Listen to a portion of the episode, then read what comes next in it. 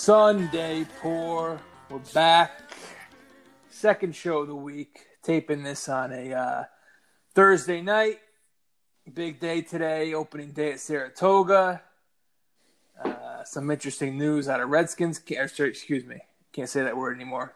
But we learned we learned today that Jay Gruden is the ultimate players coach, as long as you don't uh, move in on his side piece. And uh, speaking of opening day, the opening day, the opening day, Major League Baseball. Cross your fingers, just one week away, and with uh, with baseball right around the corner, we are we're gonna take a trip in the time machine tonight. We're gonna go back to the home run chase of 1961 and revisit the movie Billy Crystal 61. Uh, so let me bring in my cousin Ant. What's going on? What are you drinking? Ah, not too much, you know. Just uh, kind of pumped. We got to experience a full Yankee season uh, via 61 in a, in a in a in a show where in a movie where they just kind of complain about the 162 and like the records what it means now we would you know we'd kill for another 102 games but you know uh, it was nice to relive 1961 through the eyes of billy crystal and uh, for tonight i'm just i got polishing off some chianti I got a little vino in front of me tonight Oh, Chianti. All right. yeah All right. What's his face? Hannibal Lecter over here. All right. yeah no fava beans that's yeah when we do uh when we do Silence of the Lambs, I'll be sure to do fava beans and Chianti All right. Perfect. Yeah. for sure. Um, so I don't know. The, the first time I saw, I actually saw this movie right when it came out. I think I'm pretty sure I watched it because it came out right on HBO Yep. uh, Yeah. on a Saturday night. I'm pretty sure I watched it straight up that night. Uh, I don't know. I thought my first reaction to this film was Billy Crystal did a pretty good job. First of all, the casting, great Mm. job. Yeah, yeah. At least the two main guys. The two main guys, of course, yeah. Yeah. Um, That's Roger Maris and Mickey Mantle. Yeah, right. Six, 61 and 54, yeah. yeah, Um, because the way Barry Pepper got it, the way I understood it, and I did I did limited research, but his role in Saving Private Ryan as the sniper guy. Oh, all right, all right. Um, because he watched that film and they did like the close up of Barry Pepper as a sniper rifle. Yep. And, Yeah, he, yeah. and the first thing he saw when he saw his face, like, "Oh my God, that's Roger Maris." And that's right. that's basically how he he got the role. Was that I don't know how Well, all right. Thomas Jane got got the role, but he he looked pretty much like Mickey Mantle too. So of the uh, for the top two guys, pretty good job. Whoever Yeah, whoever top- gets the credit. Th- Thomas Jane was. uh I mean, he was Mickey Mantle for like the. I mean, I I never really when I when I saw Mickey, he was older. Obviously, I don't really know much about him Yeah. outside of what I've read and stuff from uh, when he was playing ball. But I mean, he he was like everything. He had the voice down and like the mannerisms, and uh, he's just got kind of that that Mickey Mantle like charm. He had it all there. It was it, it really was great. Like, I forgot how good he was in this movie till I rewatched it yesterday. Yeah. It was great. He nailed he nailed it. He nailed it. Yeah, and credit credit to Billy Crystal because he developed a little bit of a friendship with Mickey, I guess, towards the end of his uh, end of his Sure. life. I was going to say Yeah. career end of his life, um, and he he had talked to Mickey about wanting to do this film, Mhm. and Mickey told him not to sugarcoat it, and which Billy which Billy uh, you know told him like, all right, and I think he did a good job. You know, he kind of. Uh, he he brought he brought you know the whole big persona and larger than life personality of Mickey, you know, to the screen, but also showed he was a very flawed guy. You know, Yeah, the, the drinking and just, I mean, he didn't want his family and living in Jersey, so he didn't have to spend any time with his family. Just Yeah. not really. I mean, it was he was notorious for being like a bad father and a and a and a drop down drunk. But uh, I mean, yeah, we this I mean, this movie's all about it. How the press kind of covered all that stuff up. They would they wouldn't go after Mantle for anything. which is crazy You know. to think about nowadays. The press actually confiding and uh, you know not Yeah. not, not going after uh, a big star and you know Yeah, trying not to trying- take him down. yeah, having I, I don't know what the word is for it. I don't, not not respect, but uh, I mean, like Jordan even got some of that treatment in the '90s, where they just they wouldn't put everything in the paper to, to I don't know if it's protect the star or, I mean, they know like without without that person, you yeah, know, I don't know. It's a different time. I'm not sure. So yeah, I mean now, yeah, forget about it. I mean, you, if you saw Mickey Mantle out with the drink in his hand and a broad on his shoulder, it wasn't Mrs. Mantle. Right. And it's gonna be in the paper, and he's gonna be getting divorced in three days. You know. Right. Yeah. I don't, I don't know. It was a different time back then. That's the only way I could. I can't even put myself back in that time because it's almost what sixty years ago now. Yeah. Right. Yep. Um, yeah. I can't. Even, I can't even put myself back in that time to even think about what that was like. It helped. It helped to have Whitey Ford kind of walking around behind you, paying off everybody in his way. Right. Right. Whitey Ford was almost his Ray Donovan. He was just his fixer. You know. I was always I was always under the impression that I mean this doesn't show up in the movie. Maybe it just wasn't part of the '61 or I don't know what. But I was always under the impression that it was the the three amigos were Mantle, Whitey Ford, and then later on Billy Martin. Wait, well, they they are. Well, Billy like Martin just, was Billy Martin had already was already gone by then. Oh, and okay, so before then, okay. Yeah, he. I don't know. Oh, I don't know. Eh, there's no truth to this. I don't know. I'm just speculating. But I think Billy Martin was kind of shipped out of town because of that for that reason. I think yeah, that's that's yeah. I I have my timeline messed up, but that's exactly yeah. Why, I mean, you had those three guys, two of them future Hall of Famers, Mickey Mantle and Whitey Ford, you know, 2 of the best to ever do it. And then there was Billy Martin, no disrespect, but just not quite on that level. So he was kind of collateral damage, kind of shipped expe- him out of town. He was expendable, yeah. yeah. Um, at least that's the way I interpreted it. Uh, I don't know exactly. Uh, but I know Billy Martin bounced around because Billy Martin was on the 50s teams that won. Yeah, yeah. And um, after that, he bounced around to a bunch of different teams. I I, I assume it was for that reason. He was kind yeah, of. Yeah, I think uh, I've, I think I think I've read that at some point that, that that's kind of why he was shipped out. Yeah.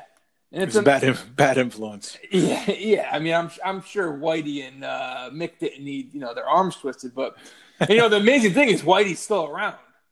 Yeah, he's he's old. Um, um, unbelievable, unbelievable. Because you know, obviously Billy Martin tragically ended, and Mickey, obviously, you know what happened with him with the liver, mm-hmm. and Whitey, ninety years old, still kicking.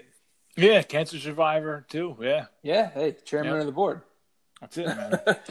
There's uh, I heard this story years ago about the three of those guys like had an off day and uh, they they wanted to go hunting. I don't know exactly where they were, but they wanted to go hunting. So they were just driving around. and They found like a, a farm or whatever, and uh, I guess it was probably maybe it was Billy Martin went up to the front door and like not you know Mickey and Whitey were like go go check on, go see if this guy minds that we hunt on his land. So he introduces himself and he says, you know, I'm Billy Martin. I have Mickey and Whitey with me in the car. We're wondering if you want to. If okay, we went hunting and you're on your property. So the guy says, uh, "Oh, well, you know, Mr. Martin, it's great to meet you. Like that's, uh, yeah, be an honor, please. Yeah, by all means. But could you do me one favor? Because I have a I have a lame horse out back, and I've had her forever, and I love her, and I can't bring my I need to put her down, but I I can't bring myself to put her down. But she's got to go. Could you would you guys could you guys put her down for me before you go out? You know." Bill Martin says, "Yeah, no, no problem." So he goes back to the car where Whitey and uh, Mickey are waiting. And he goes, uh, and they're like, "Hey, Billy, what's going on?" He goes, "That son of a bitch wouldn't let me go. He called me a name, told me to get out of his property. So give me." He takes the gun and he goes, "I'm going to shoot his fucking horse." It goes back and pops the thing. so yeah, classic. yeah, yeah. It's old, uh, that's an old story of the three amigos. I I don't know where I heard that or when or who told me, but no, I've actually heard that before too. Um, that's definitely a story that's been passed down. Who knows if it's true? I'd like to think it is. Yeah, it's a legend. Yeah, yeah. at this point, it's yeah. definitely a legend at this point. um, but yeah, so, so the '61 Yankees coming into this season. As I went back and checked it out a little bit. Yep, they were coming off a loss in the World Series in 1960, which was compared actually down the road to the 01 World Series because if the Yankees had had pulled out Game Seven in Arizona, uh, the way they were outplayed in that series compared mm-hmm. to the games they lost, It was similar to 1960, where the Yankees blew out the Pirates in the three games they won, Okay. and then the Pirates won very close games. And the only reason Bill Mazeroski, all due respect to Bill, only reason he's in the Hall of Fame is from that walk off home run That's it. over Yeah. over Yogi's head in left field, you know, 1960. Um, so they're coming off a loss. Uh, Roger Maris MVP that year, and I just I went back and looked at the World Series from probably like the previous, oh I don't know, maybe five ten years before that. I mean the Yankees are in the, the World Series every year. It's it's just it's just insane. And even going forward, obviously the year we're talking about tonight, 61 they make it, 62 uh, and I believe they lose in 63 and 64. It was just an unbelievable uh, dominance of, I, I would say 10, 15 years, but even longer than that. You know, 64 Yeah, I mean, is kind of when 64 is kind of when it uh, came to a little bit of a halt. It's it's amazing how just like it goes from Ruth and Gehrig, and then DiMaggio kind of you know gets in there, takes over, and then overlaps with Mantle and and Berra and, and those guys, and just sustained excellence for so long, uh, where they were expected to be there year in and year out. And uh, I mean, now I mean you don't see you will never see teams like that again. It's just a much different, you know, smaller smaller league and. uh Not as many rounds of playoffs. yeah, yeah, of course, and uh, it's just it, it, it's just, but it's still amazing of, of, of, to have that kind of run where it's just you, you look in the record books and it's just every year it's Yankees versus these guys, Yankees versus these guys. When you see another team from the AL, it's like a surprise. Right. I was surprised. I think I went back to 1959, I believe, and the White Sox were in the World Series, and I was like, White Sox? you know, I think they've lost to the Dodgers that year. You know, and you think of the White Sox back to, excuse me, 1919, obviously, with the Shoeless Joe. I think that was the last, that was the last year before that they were in it. And before that, I think it was 19, oh, 17 maybe? Was that the the curse or whatever they had? 1918. No, that was the Red Sox. No, right. Oh, the White Sox. White Sox, yeah. I think, was the Oh, year yeah. before that. So, No, 1919 was the was the uh, right, but they lost that year, obviously. Right, yeah. And then the, the the last, right, the last time they had actually won was 17, I think. Gotcha. So, so yeah, it was just crazy to see them in uh, '59. And uh, by the way, the Dodgers. One thing that bothered me about the Dodgers is they started winning after they left Brooklyn. Maybe because Yeah. maybe because my grandfather was a Brooklyn Dodgers fan when he was a kid. Mm-hmm. Fucking scumbags, you know. Wait until they go out to L.A. with Koufax to win. what a bunch of assholes. Just a little bit of a side note. Well, they, they did win one in Brooklyn, right? I mean, they, Right, they were like the uh. They, they, they, they, they always lost, but they won one, right? Right, 1955. That was the first year of the World Series MVP, Johnny Podres. Right. Okay. That was the Yeah. first year. Uh, yeah, I don't know why they, they, they were named the World Series MVP award. It probably should be named after him. Johnny 'Cause he was the first? Award. Yeah, I mean, uh, I mean, you could probably think of a few guys that it would be named. You know, like Mickey Mantle has the most World Series. I, think Francesa has actually has actually said this that it should be named after Mantle because he's got the most World Series home runs. Yeah. Yeah, I mean, well, he's, he's makes got. sense, yeah. I mean, well, Mantle's got 18 home runs. I think there's a few guys like Bernie and Jeter that have more postseason home runs, but the thing Francesa always likes to point out is that Mickey's role in the World Series. You know, being being a Mantle guy that he is. Oh yeah, he's uh, diehard.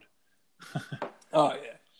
Um, That'd be a nice way to honor because I don't think he ever won World Series MVP himself.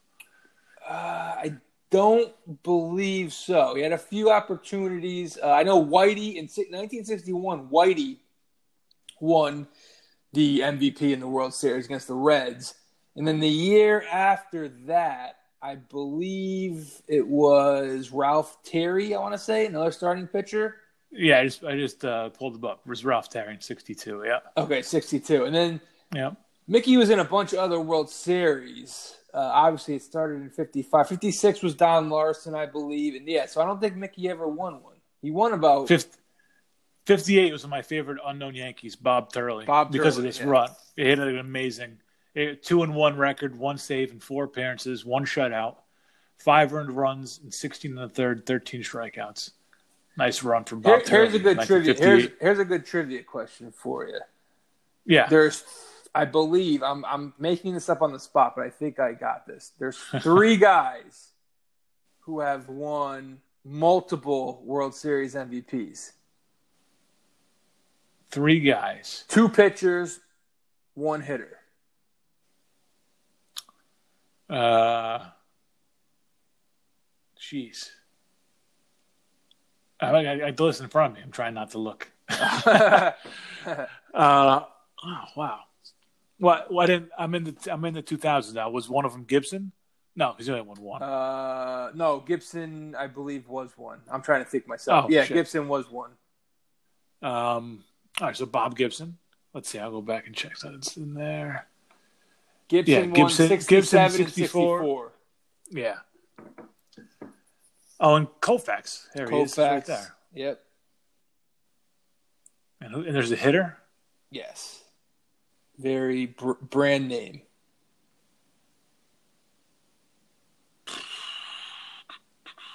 Two different teams. I don't.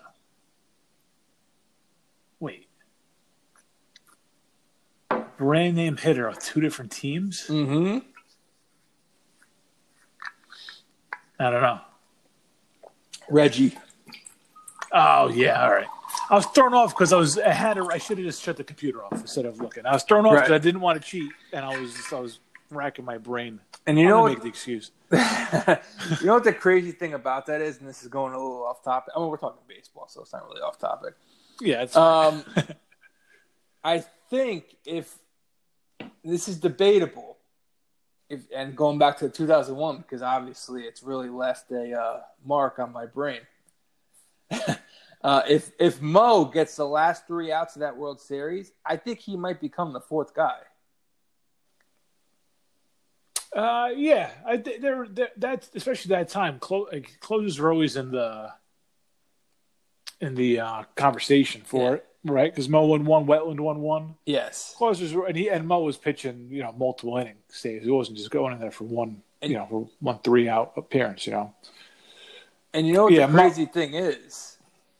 You know who you know who might be the other guy that wins it if Mo doesn't get it. It's very good possibility, and this guy might be no. Soriano? uh, I've looked at Soriano's numbers from that World Series. It's questionable, even though he had two huge hits. Game Yeah, five yeah. walk off. Game seven would have been the winner. yeah. There's one other guy who you might have to give it to, and he might he might be thought of differently. Oh, oh, jeez. On the- on the- oh, He's a bit of a scumbag, but he might be thought of differently. a scumbag in the 0-1 team. I, I don't, I don't, I don't, I don't like the guy. Yo, I know you don't like the guy. I don't like the guy either, but like I, I got to give the guy credit. He was he was pretty big in this World Series. Who? who? Clemens Oh, okay, yeah. pitched big in game, pitched big in Game Three when we were down 2-0. and then he left. Okay. He pitched. I think it was six, seven innings, one run in uh in Game Seven. I he Yeah. it may, he may have gotten it over Mo Yeah, for a guy who was never con- for a guy who was never considered a big game pitcher. Yeah, in 2000 and you know the back end of the 2000 postseason and the 01 postseason he did all right just i mean he was probably roided up but fuck but he could have, but they, they could have got some hardware if they won. yeah right They're all roided up. It doesn't count. It doesn't matter. Everybody's fucking roided up. everyone was roided up back then it was just you know bonds was That's just what- ridiculous That's one thing this movie made me think about, and I'm still like kind of mulling it over in my head. mm-hmm. But first, how like how there's the difference between Mar- like how Maris was received chasing the record and how McGwire's received chasing the record, right? Mhm. So it was like McGwire was celebrated for that whole summer. Maris was just brutalized that whole summer. Um, but but since then, McGwire's you know lost the record, but even even thought of in retrospect, people think he's a scumbag because he cheated, and then you know, Bonds Bonds is the home run champ, you know, season and career wise. Everybody fucking hates him. Mm-hmm. So there's nobody there, nobody's held the fucking record and been liked ever. I need the home run record. Like there, Ruth had him, and like, that was at, great. The, at the time McGwire was you know, accepted. Yeah, but eventually this everybody turned on him because he's a scumbag. But yeah, Yeah. of course, at the time, I mean, they, they show in the movie that you know how it's it's this complete opposite of Maris. But then Maris was hated with it. Like when Hank Aaron beat Ruth. I mean, obviously a True. lot different than everybody because of how he was dealing with racism and that kind of bullshit as well. So he, he has to, you know, and everybody hated Aaron forever. And then now Bonds is like has all these records and nobody fucking likes the guy outside of San Francisco. yeah, It's, it's amazing. It's amazing. This game that has so much history and has so much history ingrained in it, and there's, it, it's just everybody just hates everybody. There's nobody is celebrated anymore. yeah. Well, the steroids have something to do with it. Um, yeah, it's interesting. It's interesting to point out um, just with the negative attention that uh, chasing the records will get you. You know, obviously. Well, let me throw this at you. Mhm. Do you think if Mantle was the guy, let's say Mantle and Maris are chasing the record, and Mantle is the one who pulls ahead, or let's say Mantle's by himself. Forget it. Let's say Mantle's by himself. Do you think it's per, it's definitely perceived differently from Yankee fans? You would agree with that? Yeah, Is it yeah. perceived differently? Like at the end of the movie when they show the Orioles manager, I'm not, and I'm not sure if that's accurate Mhm. how it was perceived. Um, do you think it's it's different? I think so. Mantle, yeah. I think Mantle. I think Mantle was liked by everybody in the league. I don't think it was, and, and Maris just wasn't him. That was the main problem. Just didn't have the personality that. Uh, the personality he wasn't. Uh, it wasn't. I mean, as a ball player, wasn't seen the same. He wasn't same a level as wasn't a superstar. He he, uh, you know, Mantle was a bona fide superstar player, and and Maris just wasn't that. He was kind of a guy who had a few good years. When he won back to back MVPs, which is great, 60 61. Mhm. Uh, just he wasn't that type. He's not a Hall of Famer. Like I even went back and looked at his numbers. He's really not a Hall of Famer. He had a few good years, but that was it. Yeah, no, for sure. He's he's definitely borderline at best. And uh, yeah, I think it was. I think if if, if Mantle's chasing it, I think the whole talk about the asterisk is, I think Well- is is downplayed. I mean, they talked about it beforehand anyway, but I th- I don't think it's as prominent. Uh, I think Mrs. Ruth is cheering for him. Mm, I don't know about Mrs. Ruth. I don't know about Ford Frick either, man, because he seemed like a real prick. Yeah, Ford Frick got a stick up his He ass. loved he loved the babe. Yeah. well, he was buddies with them, right? They said he was his ghostwriter or something. yeah. Well, yeah, that, that's the one thing about McGwire, and he, like looking back at McGwire, he was a scumbag cheater. But like when McGwire was chasing it, McGwire and Sosa, I tried to embrace it only because you know I try to live by the cliche: records are made to be broken. I try and live by that, and I and I understand I got burned by that because McGwire and Sosa ended up to be two you know cheaters. Yeah, But I try not to be like a Ford Frick or somebody who's going to root against that. Yeah, it was bittersweet. It was cool. To, it was cool to watch because I mean it's it's history and it's the home run record. And sixty one, uh, the number sixty one was was held in such high regard that just watching it and watching pursuit of it, and uh, the fact that it was McGwire and Sosa and kind of going back and forth and every night in Sports Center Yeah. uh, was was very cool to watch. But I, you know, it's funny. Like in the limo, uh, the very beginning of the movie, the the Maris family is going to uh, to the game, and uh, one of the kids goes, "Maybe he won't do it." And I always had that in the back of my head. I was like, "Maybe he just maybe, maybe was going through a slump, and you know, and it's not." But you know, there it was beginning of September. He did it, so I mean, Yeah, it was, not, it was like not going to happen. games. Yeah, the only problem was it was two guys too that were on his heels, so it wasn't even like Oh, and Junior too. Yeah, just a forgotten man in the race. Yeah. right. Yo, Junior, of course, yeah. Um, What What do you think now? Like, if full, next full season, if somebody's if somebody's in the fifties, you know, m- beginning September, are, are people gonna are people are people gonna embrace like the chase for sixty? Is sixty still a magic number, even though Bonds has kind of tarnished the record? Like, do we still celebrate sixty as like a like batting four hundred kind of? uh, that's the thing I can't really answer. I personally would. If Yeah, it was I a, think- if it was a guy that I knew was on the up and up, Yeah, I would embrace uh, him chasing 60 because I think 60 is still a magical number, even with, you know, so I think Sosa hit 60 like three times. McGwire, McGwire hit 60. He obviously hit 70. I think he hit 60 something another time. So me personally, I would. I hope that other baseball fans would too, because I think it is a Yeah. magical number. Yeah, I, th- I think if it's the good, if it's the right guy, if it's not somebody who's got question marks behind him, I think that'll be, I think it'll be celebrated. I don't know if it's going to be like you have to see every at bat down the stretch, but I think it'll be like, wow, this guy did sixty and one sixty two with, you know, we think he's as, he's cleaner than anybody that's ever done it since. I think they would. I think they would with technology nowadays. I think they would make it a point to uh, show every at bat, just on MLB Network, Oh, ESPN. it'll, oh, it would be on, but I just don't know. I don't think it would be the same. Like, I don't know. Everything's different now, but I don't know if it'd be the same where you you would be talking about, you know, if you had 58 home runs, you know, going to the last series. I, I don't know if you'd be talking about like at the water cooler with people. I mean, I know I would be. I know I'd be watching. anyway, yeah, it, but- it depends because maybe baseball isn't quite on that level anymore. So uh, Yeah. yeah. I don't know. Yeah, I think yeah, I think sixty will. I think it'll eventually be sixty. So I think some. I don't think everybody's. I don't think anybody's ever going to hit seventy. Yeah, that would be tough. Yeah, that'd be tough So- to do. I, I would love. I would love if someone would chase sixty. It's just. uh I mean, you saw last year, even with the Juice baseball. Well, who was Yeah. the? Who was the? I don't even know who won the home run crown. Pete Alonso hit 50, 52 maybe, Yeah, and that was with having a monster season. So it's uh, And now- seventy is it's cool. I mean- unreachable. But now home runs are so.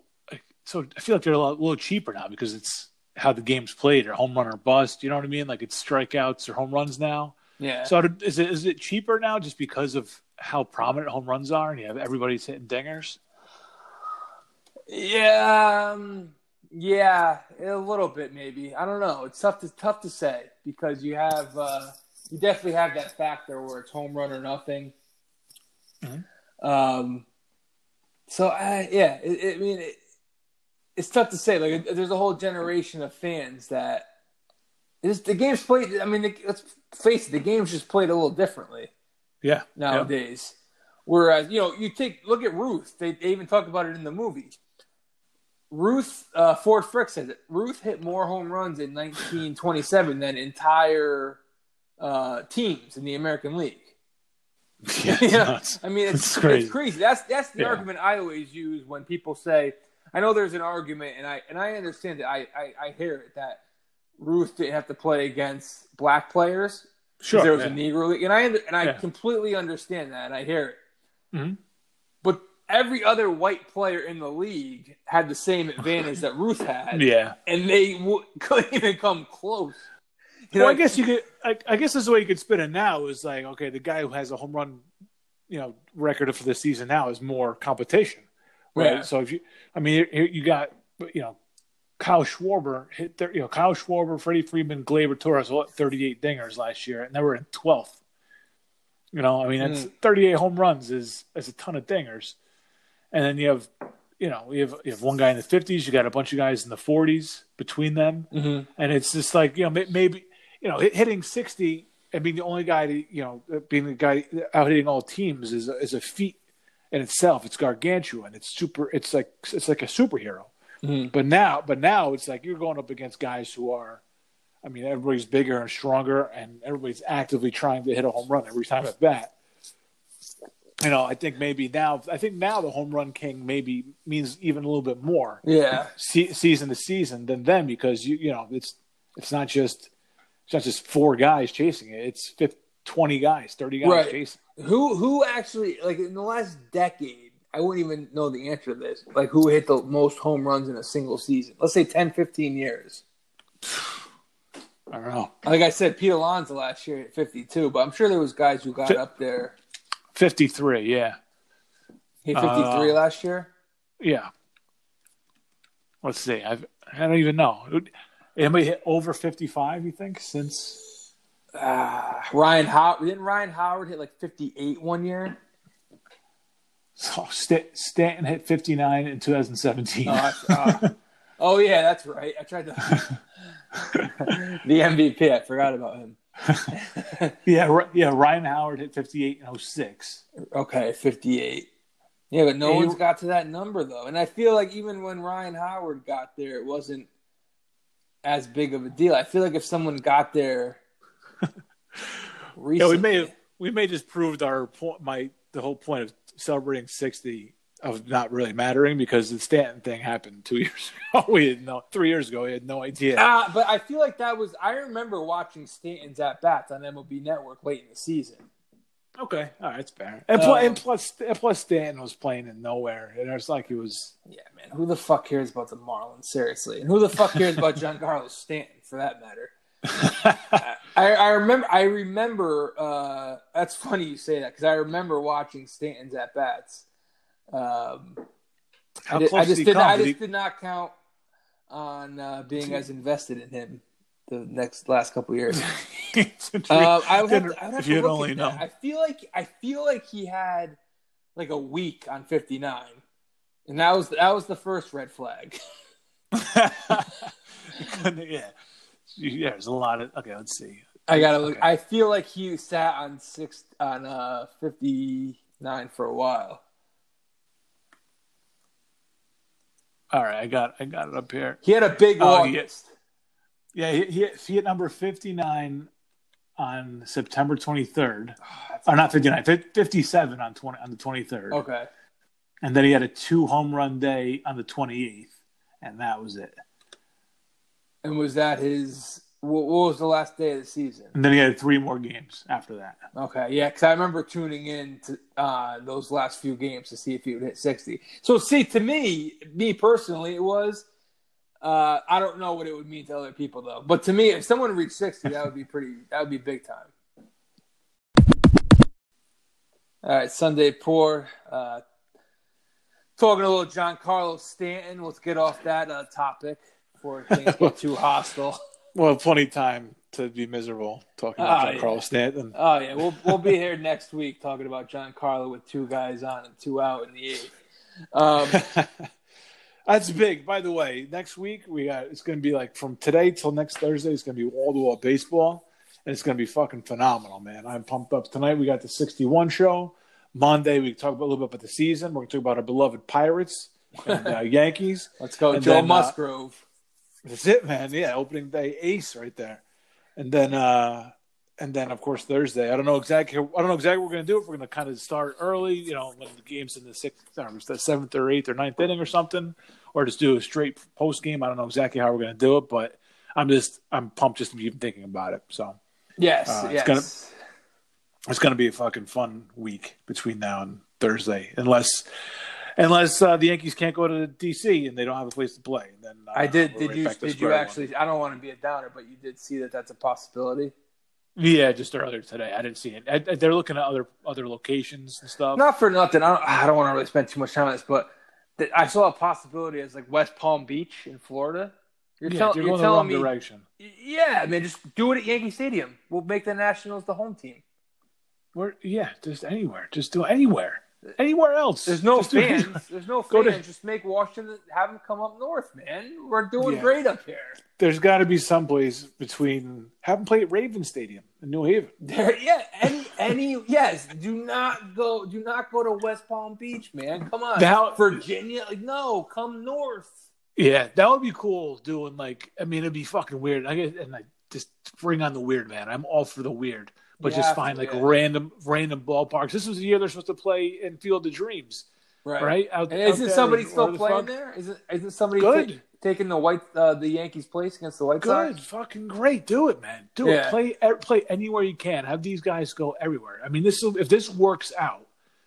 I mean, it'll be talked about for generations about the fucking strangest year ever and how the, you know, the Yankees swept the Nationals and uh, I don't know some fucking high school park but somewhere between DC and New York. Like I don't Mhm. know. Mm-hmm. Like just fucking just yeah, just don't fucking go to West Palm Beach. What are you doing? Mm-hmm. Don't be stupid. That's ridiculous. That's just the dumbest idea. Get us, get Sunday Poor on the fucking What Do We Do committee of Major League Baseball. I don't know what it's called. But just call us the what. The, because whenever you guys are lost, just look over at us and be like, "The fuck do we do?" And we'll figure it out. Because you guys don't have a handle on it. No, they don't. They don't. it's a disaster. We'll. This would be. This could be such a fun sixty game season plus playoffs with this expanded playoffs. I'm like I'm pumped up for it. I think maybe it's like withdrawals and shit. Yeah, Uh, it's definitely part of it. I don't think I'd sign up for this willingly, but I mean, here we are, and we're a week away. I mean, don't fuck it up now, man. Don't fuck it up now. yeah, just let's just get there. Let's just get there and figure out a way, man. It's gonna be weird. It's not. It's gonna be abnormal.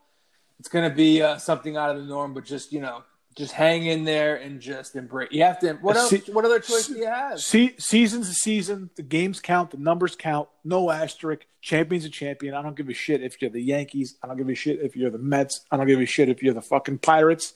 Or I- I do give a shit if you're Astros or the Red Sox, but that's not the point. All right, they're not going to win anyway because fuck is, those teams. It, it- it is. Yeah, it is gonna get weird. If the Mets win, I might have to needle them a little bit.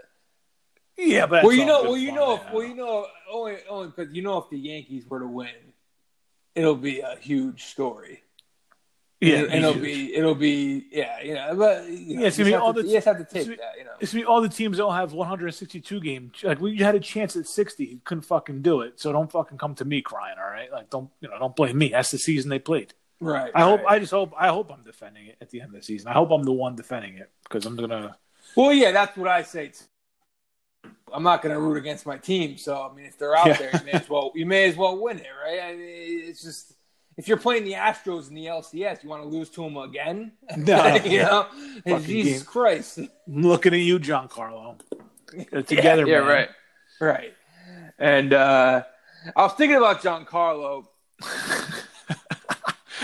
I I was because I often think about him. He owns real estate in my head, unfortunately. um, and I was thinking about the Mantle Maris dynamic Sure. Yeah. and how it relates to uh, the John, a little bit of the Giancarlo Judge For sure. dynamic Yeah. today, and Yep. especially the um, uh, the Reggie Munson Okay. and and the Jeter A Rod. Jeter A Rod more than yeah. I mean, I, Jeter don't- I think pe- I think people have adopted A Rod. They're Yankee fans who adore A Rod, so I can't. Uh, yeah, those are like millennial yeah, Yankee fans, though. yeah. There was a lot of hatred for A Rod. I mean, And it's also oh no, I can't. You know, I if you want to embrace A Rod, I can't kill you because there's 09. He was huge. He was the MVP of the playoffs. Mhm. Um, I don't know. He's I mean, he put a- phony piece of shit, though. he put up monster numbers as a Yankee. I mean, he did, but I mean, you know, it's just not. You know, he did. He was just like a ugh, like a fucking douche. Yeah, there's a lot. There's a lot to dislike what they were on. Yeah, yeah. Uh, which then- which has nothing to do with Maris. Maris was just almost a wrong place, wrong time guy because Yeah. Mantle was just so popular. Yeah. I uh I was I read a little bit and I got the I had the feeling that he was like Maris is really likable in the movie, right? Yeah. Even though you, even though like you kind of felt bad for him, but I, I yes, got he I was got, definitely a sympathetic figure. and I've but I I just reading about him a little bit, I feel like he had a little more of an edge to him. Like not that not that they didn't show it in there, but like just reading the article about him and like how he was kind of uh like Rogers Hornsby was manager somewhere at the time, and he said, you know, here inside or yeah, pitch him inside, jam inside so he fouls, and then throw Uh-huh. him out, throw him outside so he can't pull it. And he was just like, "Fuck Hornsby." he's been he's been trying to do that to me all season. it doesn't work. yeah. So like, I just feel like there's, there was, it was in the movie, but I just feel like it was maybe you know real life. I would get- I guess it's probably a little more pronounced. I mean, I have, I have no idea of knowing. I'm just going by an article from who knows how long ago. right, right, right. So, Um, hey, did, do you know how many movies Billy Crystal has directed in his life? Oh God, I don't. I would say maybe half dozen. I don't know. Half Did and half a dozen. Oh, really? That's it. yeah, he did a few like. He didn't do when Harry met Sally, did he? That was, No, was that Rob no. Reiner. Is it Reiner or or Barry Levinson? It's one of those guys. Yeah, say it's close enough.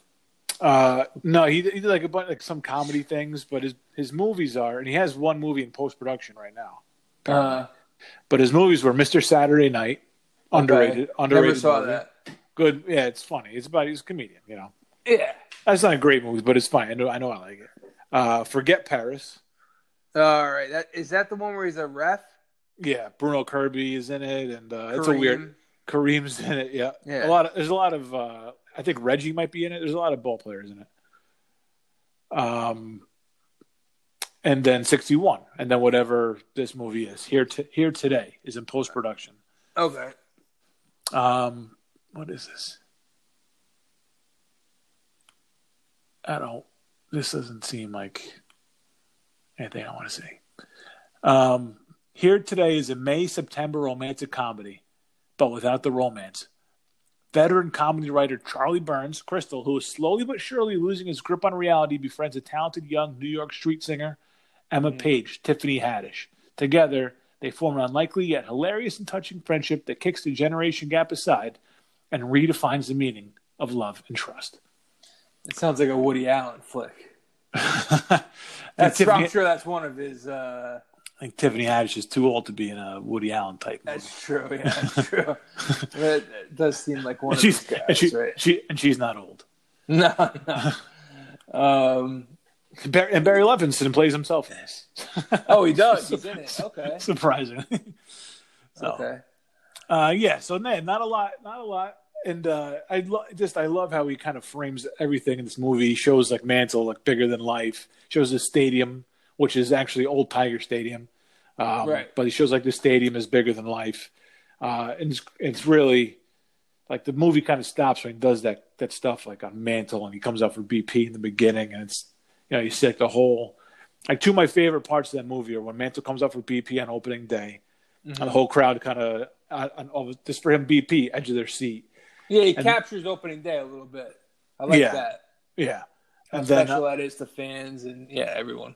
that's a great shot too. How it starts off where it's McGwire hitting sixty-two, and Mhm. uh, or maybe it's the sixty-first. I don't know. It's maybe it's the 60, I forget. I think They it's the show, I think sixty-first. they show 61 and then they show Sixty-two when they come back. right. The 62 is like in the air and it, it takes you back to, to 1961. I think that's sixty-one when he hits it. No. No, that that's 61 they show you. And then when they show down the line, which is the 60 second home run, Yeah. yeah. that's the one that they That's show the one Roger they- Maris catching in the Okay. outfield. Yeah, which, which is which is great because it's M- McGwire hitting it, Mhm. Maris catching it, and then the Ruth clack right behind him. I mean, it's a beautiful. It's like a perfect Mhm. melding melding of the time. That's everything that's great about baseball, right there. Shakespearean One right there. shot. Yeah. Yeah, I mean, it's it's everything, the history and uh, just generation and generation. It's awesome. Very very nice. And my second favorite is when uh, um, I forget what number Maris hits, but then Mantle comes up and they're like pissed, at, like the crowd is booing Maris, Yeah. and then Sheppard and any part with Sheppard is great. Announces Mantle and he gets a standing ovation, and he's just standing there in the box. And he like calls timeout and just kind of takes it in, and the whole stadium's cheering. And they're and they're like, I've never heard Mantle get a hand like this, and they're like, well, he's never been the underdog before. And that just shows like how much you just love your guy. You know, it's it's a little bit, uh, I don't know. In retrospect, you don't like it because it takes away from what Maris was doing. Mhm. But I mean, that's that's the feeling that you get when your guy is up there. When it's and the whole crowd just adores this guy. Um, I mean, he's I mean, literally gave his put his body in the line uh, more times than one for that team. And uh, there they just stood up to pick him up, and it's just a great shot. Sounds great. The whole movie just stops just for that one that that that next mantle shot. I love it. Love it. Yeah, well, I mean, you have, uh, and they even talk about it in this film a little bit about how Mantle throughout the '50s, which is crazy, I think, because they won so much. He actually got booed a little bit himself. And I Mm-hmm. Yeah. think, Well, I think that came down to him probably not living up to the uh, DiMaggio standard because they even he Oh, even I talks wonder, about yeah, it how yeah. he how he didn't uh, when he came up everyone was calling him the next Joe D and and I mean DiMaggio was as good as Mantle was DiMaggio was on another level just uh, my favorite my favorite this is probably my favorite baseball stat ever was uh, DiMaggio 361 home runs 369 strikeouts yeah. I mean, no one, no one. Can, I mean, that's just great. You talk about a guy who was an actual power hitter, hit for average, and didn't strike out. Yep. But I think when they refer to that in the movie, they're kind of talking about how the fans are probably were a little hard on him throughout the '50s because he didn't quite live up to Joe D. So I went back. I went true, back and yeah. looked at a few. Of, I went back and looked at a few of his uh, years, and they were he was a little inconsistent. You know, he actually his probably his best years were probably I think he won the Triple Crown in '56, and I think in 1960, I mean, obviously '61 he was really good. Mm-hmm. Um, so I think that's what it uh, what it came down to is they were just they held him on a pedestal and they wanted him to do so well, you know, but they just they kind of took it out on him when he didn't. yeah, and, Di- and DiMaggio was uh, like obsessive, and he was a perfectionist, right? And he, he just he wouldn't let himself do the things that Mantle did, right? He would keep himself in. I mean, if, if DiMaggio was around today, it'd probably still be great because he'd be up with all the workout regimens and he'd be up with the nutritionists yes. and all that kind of shit. Yes, he would, he would be locked in just so he could be the best ball player that he could be uh, tomorrow. You know, uh, Mantle it just kind of came natural to Mantle, and he had no problem kind of coming in hang, hung over the next day. If we went over five, whatever, he'd go out and hit two home runs the next day. Uh, DiMaggio couldn't stand for that. You know what I mean? Right. I wonder if that if that played a factor in their relationship because I know Joe D was only there for maybe Mickey's first year when Mickey was what 18, 19 years old. Yeah. Probably before he really started boozing and you know be, becoming Mickey Mantle. Mm-hmm. I think DiMaggio was just mainly a prick. Yeah, as, as I, am sure. DiMaggio, you know. I'm sure he didn't like some young kid coming in being the next Joe DiMaggio. Of course, didn't yeah. like. He, he resented him for that, and then Mantle. The whole, I mean, the whole story with how uh, you know he popped his blew his knee pipe, out, yeah. yeah, because DiMaggio waited too long to call him off. Uh, and then you couldn't, you know, run into Joe DiMaggio on the fucking outfield as a 19 year old kid. You know, no, I mean it's ter- terrifying. Yeah, uh, yeah. So I mean, it's you, there's a lot of what ifs in Mantle's career. I mean, for a guy who hit 536 home runs, right? Uh, for that, that what and and just about hit two, just about hit 300 over his career. I mean, you wonder if he didn't if he didn't blow at his knee, if he didn't drink all those years, if he took better care of himself, if he had the same uh, seriousness of DiMaggio, like how good could he have been? Like what what would he would he, would he have taken down uh, Ruth's full you know big record, the career record before you know before Hank Aaron could. You know, it's crazy. It's crazy because he only drove in hundred runs four times, which you would think he yeah. did. You know, you think he did that more, and he won the MVP three times. That just shows you how great he was. Um, but yeah, looking at Mantle, it, it is a little bit of a what if, but I don't know. I think what what made him what what made him uh, that was so revered by Yankee fans and baseball fans was he did have kind of that everyman quality. Sure. you know, showing up. Yeah. We all show up hungover to work. I'm going to do it tomorrow, probably. you know, might be puking in the bucket tomorrow. Uh, well, I don't know. Take... I'm not going to say probably. I'm going to say the only re- the only you don't show up to work hungover tomorrow is if you don't go to work. right, right, exactly, yeah. Um, but I think that was what he had. He had that everyman quality, and um, he was just. I think I after Joe, Roger coming in almost endeared him more to fans because Roger was kind of an outsider, we know like fans are very fickle. So yeah, yeah. Uh, I mean, we've seen like I'll give you an example: Mets fans with like Beltran, for example going oh, back a few years. Oh, they still kill the guy. They still kill the guy because he was an outsider. He came in from the Royals. Well, from the Astros. Yeah. From the Astros, but he was a Royal before that. Royals yeah. and Astros. And they kind of endear like Wright and Reyes a little more. You know, Yankee fans are guilty of that too. Yeah. You know, with Mantle being the homegrown, you know, young guy coming in. It's just that it's just how fans are. Except Beltran was better than Wright and Reyes. Beltran was a million times better than Wright and Reyes. any any Met fan, I mean, who wants to give? I'll give you another guy who was better. Delgado was better than Wright and Reyes in those years too. Yeah, I can see not liking Delgado though. Yeah, but he was way better in the big spot than Wright and Reyes. I mean, yeah, Jesus. Yeah. Um, all right, here's one for you. Okay. We go back to 1961, right?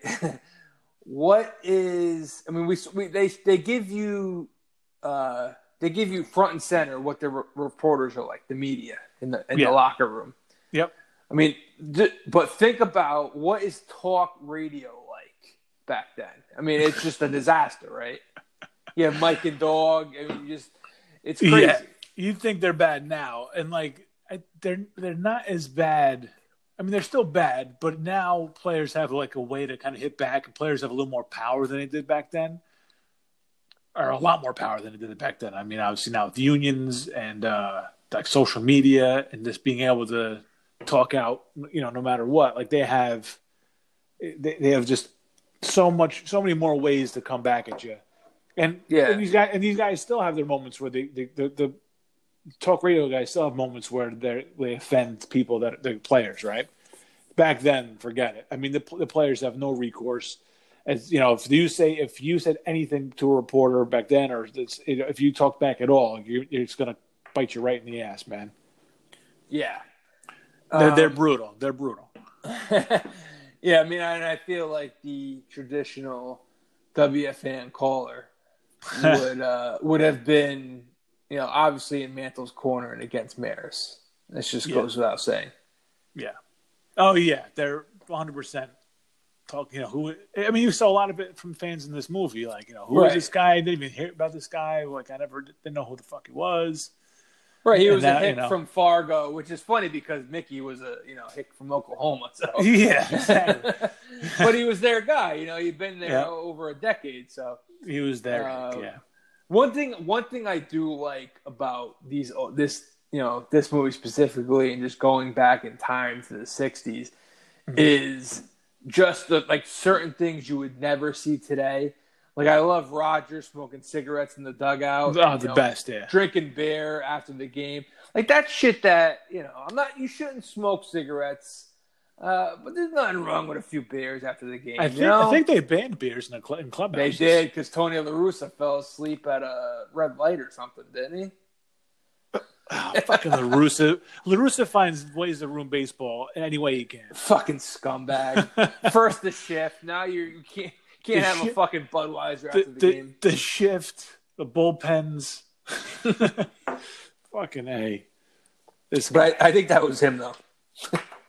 yeah, well, I'm blaming him. That's his fault. I forgot that's the reason why. It's, that's too money. It's too Yeah, I don't know what year that was in. Uh, it was when he was still managing the Cardinals. You know, I, I couldn't uh, find anything about a chair being thrown at Maris, but apparently it's true. Oh, is it true? Uh, yeah, I, I tried to find that too, and I couldn't find it. I thought maybe they just embellished a little bit. I mean that. I mean that's embellishing a little bit too much. If it's not true, it has to be true, right? Uh, I don't know. That's I mean that's crazy. That's a crazy story. If Yeah. uh, that happened in Tiger Stadium, was that I think was that so. a road yeah. game? Yes. Yeah. Yeah, I uh, I, love Old Tiger. anything. I love Old Tiger Stadium. By the way. Oh, me too, man. I remember growing up watching games, uh, Tiger Stadium. Cecil Fielder, on the, he used to hit him on the roof Yeah, hit bombs in the roof. in yeah. the '90s. Yeah, and center And the- center field. It was like the deepest center field, I think. yeah, I love that stadium. Man. 440. Yeah, that was a cool was, stadium. was it was the mezzanine in the outfield? Did it hang over the outfield everywhere, or just like in right field? Uh, You know, you know what I'm talking about. Yeah, I do. Um, I'm not entirely sure about that. That's fucking cool. I think it might have just been one field. It could have been left and right where the mezzanine kind of came out over the field. Uh, but I think it's, it might have just been one right field or, or just left field. And I thought that was cool as shit, man. How it hangs over the, it hangs over your outfield there as he's going back. I think that's cool. Right? Yeah, yeah. That's that was. Uh, That's some shit that they don't, they don't think about that kind of stuff, man. Making giving these places any personality. Like since no character. I don't know what the last one of character was, man. Uh, Baltimore, like the Yeah. new the new ones now are all like have the bells and whistles. You know, is it the one in Arizona? I mean, it's not it's not a bad park, but I mean, it's just you know, it's more about the pool. It's like a new car, you know. Right, too many bells, too many bells and whistles. You got the fucking holograms up on the window. yeah, exactly. It's like a fucking spaceship. You feel like you're uh, you feel like you're an astronaut. You're part of NASA. Uh, yeah, well, for me personally, I because I've been to a couple of the new ones, Baltimore and San Francisco. I, I liked a lot. Oh, San Francisco is nice. On, yeah, yeah. Yeah, I mean, Um, not that's not that new anymore. no, Bal- I mean Baltimore is like the mid to early '90s now, so it's almost 30 years old. Yeah, I want to say it's ninety five. Yeah. Yeah, I, I gave the, I gave the slight edge because I've been the I gave the slight edge to Baltimore, and maybe that's an East Coast bias sort of thing. Well, it's got that cool. It's got the warehouse in right field. And it's got I, I, do, li- I am a I'm a mark for the warehouse. Yeah. and it's and it's got just a little bit. It's got enough like historic feel to it, even though it's only thirty years old, or whatever. Like, Just the area around it too is like so cool. oh, it's that just- helps. Yeah, It's really cool. yeah. Um, and maybe the uh, maybe it's a little bit of an anti-West Coast, but but I I have nothing bad to say about San Fran either, though. Yeah, Um, it's but cool. Yeah, water, you hit dingers in, in right field, or one guy get a dingers in right field there. yeah. Um, the new yeah the new. Uh, I like those. New, the the one ballpark I would like to get to is Pittsburgh because everyone who talks about the new ballparks, the mo- or excuse me, the, like the modern day ballparks, they always Yeah. talk about Baltimore, San Fran, and Pittsburgh. Yeah, I'll go. Yeah, I'd check out Pittsburgh. I would, lo- I would love to check out Pittsburgh, man. Right in the river. It's right next to the, Yeah. uh, right next to Heinz Field. Cincinnati's supposed to be nice too. That's a new. That's a new park. Great American, yeah. Yeah, there's a, there's a few new ones, but yeah, like um, like the new Yankee Stadium and like Citi Field, they're just they're not they're not on the level of those places. The city's got like a little bit of charm to it, but it's still it's just like a it's just like a little bit. I don't know what it is. It's it's it's not. It's almost the same as like New Yankee Stadium, where it's just it's like a big fucking shopping mall. You get lost in it. Yeah, yeah, it's nothing special. I mean, I, I like City. City's not bad. It could be because you're comparing to Shea too. yeah, Shea was, Shea was kind of a Shea. I never went to Shea, but I know Shea. Yeah, even like Mets fans I talked to were like, "Yeah, Shea was a dump." They like they like Citi Field better. You know, Shea. Man, when I was uh the last time I was at Shea, I don't know who they were playing, but I was we were I was 21. I was over. I think I just turned 21, or maybe it was the summer after I turned 21. And uh, we were drinking in the parking lot, and a couple cops come up to us, and like we see some ID, and I'm like, "Fucking a, you can see some ID." Like, yeah, of course. Now you can see it. Like, of course. you know. Waiting for you to ask me to see some ID. So I salt my show him, like pumping my chest out. And then uh, he starts writing something. I'm like, "What's the problem?" He goes, "You got a ticket for drinking in public." I was like, "Oh, you scumbag! I'm just ha- I can't fucking tailgate at Shea Stadium. Are you kidding me? I got a fucking ticket in Queens for drinking in public." Oh that- man, I that- was waiting. I was waiting for the kicker. I was waiting for it to be a joke No, yeah, that's the joke. The Fuck. fucking cops are busting. because I I have a similar story to that at Yankee Stadium when we were underage, and people came up to us the same sort of thing, like giving us a ticket, but it was a joke. Oh no! I think I, this think I was just had, confusing stories. Maybe I had to pay the 110 bucks, whatever it was. were you drinking out of a red cup? No, I think I had a can, like whatever. Yeah. But I mean, fuck you, man. I, I, I drink. I do that shit all the time. I've never once been fucking Yeah, you weren't like, you weren't hurting nobody. give me a warning. Be like, you got to drink out of a cup. Don't just don't just write the ticket up. You're just like, that's what. Hey, you know. Do you remember who the Mets were playing that day? I don't. I don't remember. uh, the Brewers, maybe. I don't know. Brew Crew. All right, we'll run with that. Uh, I think the last time I saw Met, I think the last time I was at the Mets field was opening day of 09. That was not opening day, opening Op- opening uh, series of 09 when they opened Citi Field. Oh, and uh, that was the Brewers because I remember. so you went to I City me- Field once? yeah, that one time. Yeah, me I was too. I've been to Citi Field once. I was at Prince Prince Field. There was Braun. Was, Yeah, Field there. yeah, Braun. Sounds yeah, Braun right. was like Braun was like 22, 23, 24 probably at that point. Yeah. Yeah, it's before he was uh, ruining people's lives or who, whoever that guy was. Whose life did he ruin? He ruined uh, the guy in the lab. He said that he fucked shit up. Which Oh yeah, that's right. Yeah, yeah, Yeah. I don't remember. I don't remember the story. I just don't like Ryan Braun. that's fair. All right, I want to. I want to. Uh, I want to run down a couple of the actors with their uh, counter with who they played in the movie, okay. and just give me a quick grade on how well they portrayed the character. All right. Okay. Uh, so we'll do. We'll just do Barry Pepper and Thomas Jane first as Maris and Mantle. Well, I to me the, the movie doesn't work without them, so I give them an Yeah. A. I, they Yeah. just, especially Yeah. Barry Pepper, because I, I heard Crystal talk about him because he, he saw him in Saving Private Ryan, and he was just like, "That's Roger That's, Maris." that's my Maris. yeah. Like Yeah. right then to see his guy, and he was like, "Yep, that's him." Yeah, those those guys both did great jobs. Um, and Tom Jane did a great job. Like not just looking like Mantle, but just the charisma. You know, the Yeah. way he carried himself. for sure. It's gonna, it gets harder. It's gonna go. It's all downhill from here. Yeah. Well, I know it's it's very top heavy. Um, and this one's hard. This one's gonna be hard to grade because we all we all love this guy. But uh, Anthony Michael Hall is Whitey Ford. he's he's all right. But I mean, he's not. He's nothing like Whitey Ford though. He's just no, um, he's probably not Whitey Ford. No, he, he's not on that same level, but he's all right. I give him like a B minus. okay, all right. Anthony Michael Hall B minus. It's tough because I didn't. It's tough. It's tough to grade these guys because I didn't grow up with the '61 Yankees. It's not like if they made a team about the '98 Yankees, then I maybe could Yeah, give, give a more yeah. of an accurate, you know, representation. Yeah. Um, okay, there's. I'm going to skip over. I'm not doing like Bob Cerv, but what about uh, Bruce McGill as Ralph Houk? Man, Well, I I mean I like Bruce McGill. Yeah. An- An- Animal House. You know, uh, he was also in Black Sheep. Bruce What? McGill. Was he in Black Sheep? He was. He was. I think he was part of the campaign team I of could probably, the. I, could pic- yeah, I uh, could picture. I could picture him just in many things. I just can't picture him in the actual thing. yeah, I, I like Bruce McGill a lot, so I'll give. Uh, I'll give Bruce McGill two thumbs up. Okay. All right, this is- One thing about Bob Cerv, you mentioned Bob Cerv. yeah. he actually was traded mid-season to the Yankees, so I think that was um, represented a little inaccurately because Oh, he was actually he was on the 1960 Yankees. He had like three stints with the Yankees. He was on the 1960 Yankees, and then he went to I forget who Indians, one of them. Then he got traded back to the Yankees in like Huh. May. But I think, but I think Mantle did end up living with them though. He did end. I'm pretty sure that part was true that he did end up living with Cerv and uh, and Maris, just uh, try and keep him in line a little bit. Yeah, that'd be a little too weird to put in the movie. It wasn't true. Yeah, watching the Andy Griffith show. Yeah.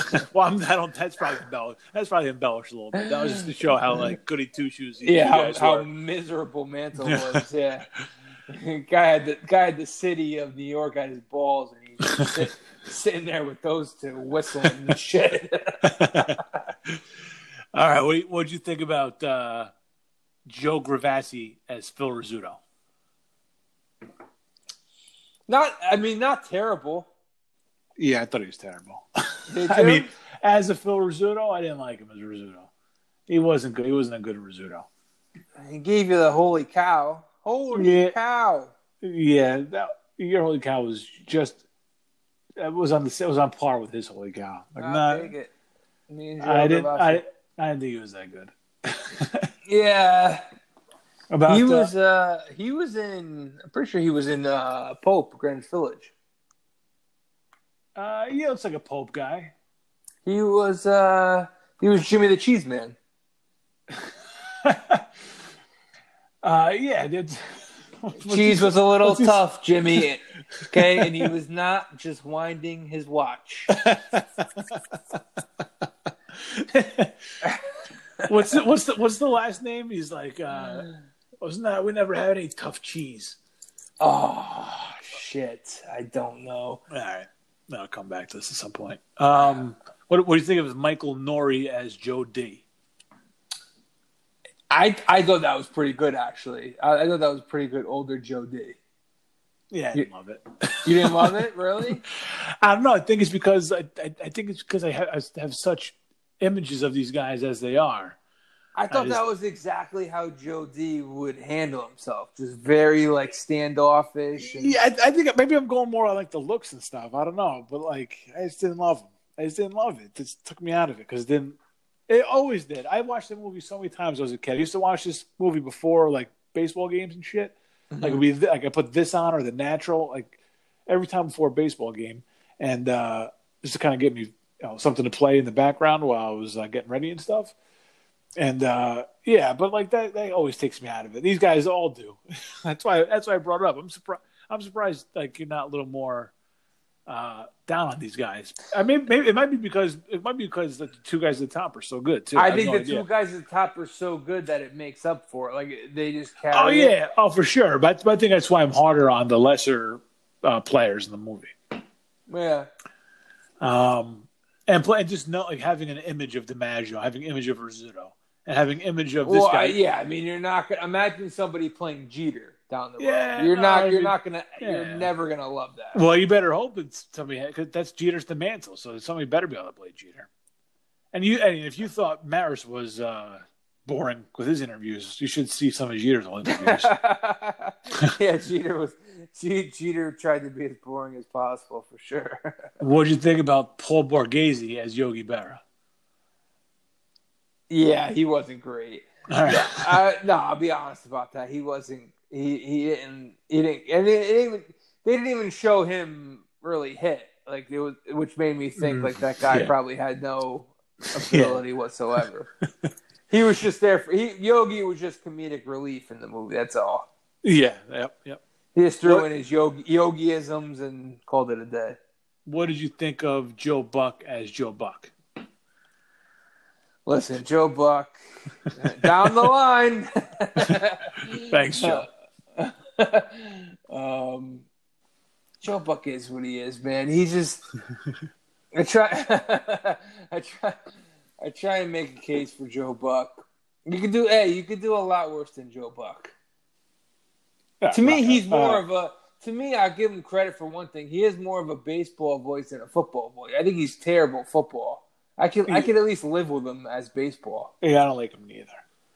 I saw. I don't like his voice. Period. Yeah, I mean, he's just not a likable guy. he tr- he tries to be. I mean, people do like him now. It's weird to me, but I just I can't. I- I- yeah, I, think like, he, I'll- he's he's he's done it. Like he's tried a little too hard to um human is humanize a word. He's trying to like humanize Yeah. himself and like go on with the barstool guys, but he's just not a very. Uh Yeah, I don't like. Do you know, like go to Cornell or something? I don't know. It's I don't know. Dart, Dart, Dartmouth or something. Is he with an Paul, Ivy with League Paul guy? Rudd? Went somewhere. No, Went he's somewhere. from he's from uh he's from St. Louis or Kansas Yeah. City, where Joe Buck, where uh, Paul Rudd is from. I don't know All where he right. went to school though. I'll get that for you right now. Thanks. He went to Indiana University Bloomington. Oh, it's uh, it's the Ivy League school of the Midwest. There. All right. It's the Ivy League School of Indiana. Yep. uh, I will. I will say this. Like one thing that I kind of forgotten about in this uh in this movie that like kind of fired me up was when Sheppard, when Sheppard's voice came over the loudspeaker. I was, oh, that's fucking great. Right, because Sheppard was still around back then, so I'm sure they had him do the voiceover. Yeah, he was so. Good. It's just Yeah. it's one of those things that you can never duplicate. I got the new guy in the stadium. He's fine. Mm-hmm. I mean, I could just never. It's Oh, nothing. Paul can- Olden. Is Paul Olden the new guy? I don't know. Because I just listened to him on a podcast with the Bleacher Creature guys. Really? He, he- yeah, he, yeah, they had him on the. Uh, they had him on. It was pre- it was pretty funny. Um, but I think it's Paul Olden that- does the new. Uh, well, we'll know. We'll know hopefully in a few. Uh, I don't know if they're gonna let them announce if they're gonna let them announce guys, but hopefully in a week. Oh yeah, I think that's gonna. Yeah, it's gonna be all very interesting to see. Yeah. What do you? But- oh, well, la- last one I forgot about one. What do you think about Shooter McGavin as Mel Allen? Love it. Shooter McGavin could do no wrong. I, I, How about that? It's not how I picture Mel Allen at all, though. And and the problem is Christian McDonald just looks like Christian McDonald to me, and and he doesn't look Yeah, he anything. He always- doesn't look anything like Mel Allen to me. No, So, but he, anyway, he doesn't. Yeah, but he's he's fine though. There, I, yeah, he could do no wrong. He could do no wrong. I think he did. I think he did uh, fine enough with the voice, and uh, you know, he did. He did. He did put Mickey on the uh, on the shelf, you know, on, for the rest of the season, sending him to uh, what was, what was the doctor's name? Max Jacobson. What the Yeah, the sig- quack is that? the '60s was a weird time for that kind of stuff, man. Where there's like these weird doc, there's Doctor Feelgood shots and stuff like that, and the B12 stuff. There's a whole Mad Men episode about it, Right. Or there's like they lose time because they put these shots in them and they're all hyped up, and it's like a mix of vitamins and uh, amphetamines and shit like that. It's crazy. Yeah. Um, uh, yeah, '60s is a weird time for that. you know, interesting wa- rewatching this movie and uh, we go. we- take it to the end where Mantle finally bows out because Mantle has a uh, little bit of a hip infection, thanks to Mel Allen, as as we noted, and uh, you know we get to game one fifty four. Which we had established earlier in the movie. One game 154 is going to be the cutoff. Anything after that is going to take an asterisk next to it. So Maris enters that game two behind. He's got 58, record 60. He goes into Baltimore. Old, it was before Camden Yards. I forget the name. Memorial Stadium, maybe. It sounds right. Yeah, It does sound right. Um, so he's two behind, and Maris goes deep early in the game, third inning, I believe, hit 59. yep. So now he's one behind. I think his wife's in the crowd, Mrs. Ruth's in the crowd, and uh, this is the this is the big controversy because at one point he does he does fly out. Um, he does fly out to deep right, I believe, wind blowing in, Mhm. and the big controversy comes uh, in the ninth inning.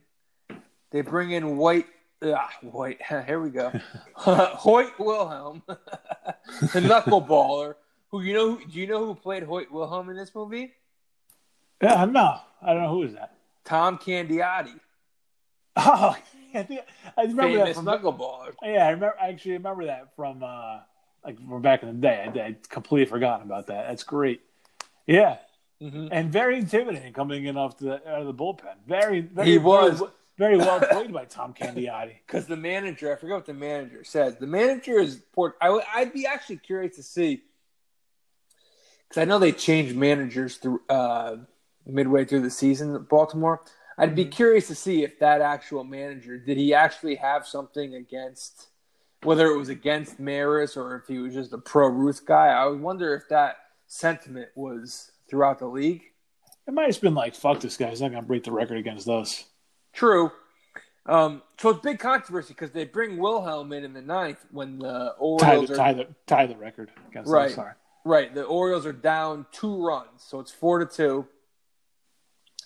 And it was portrayed in the movie almost like it was uh almost like it was Bush League because I, I always portrayed it as um like the Orioles were down ten runs, like ten to nothing. Yeah, yeah.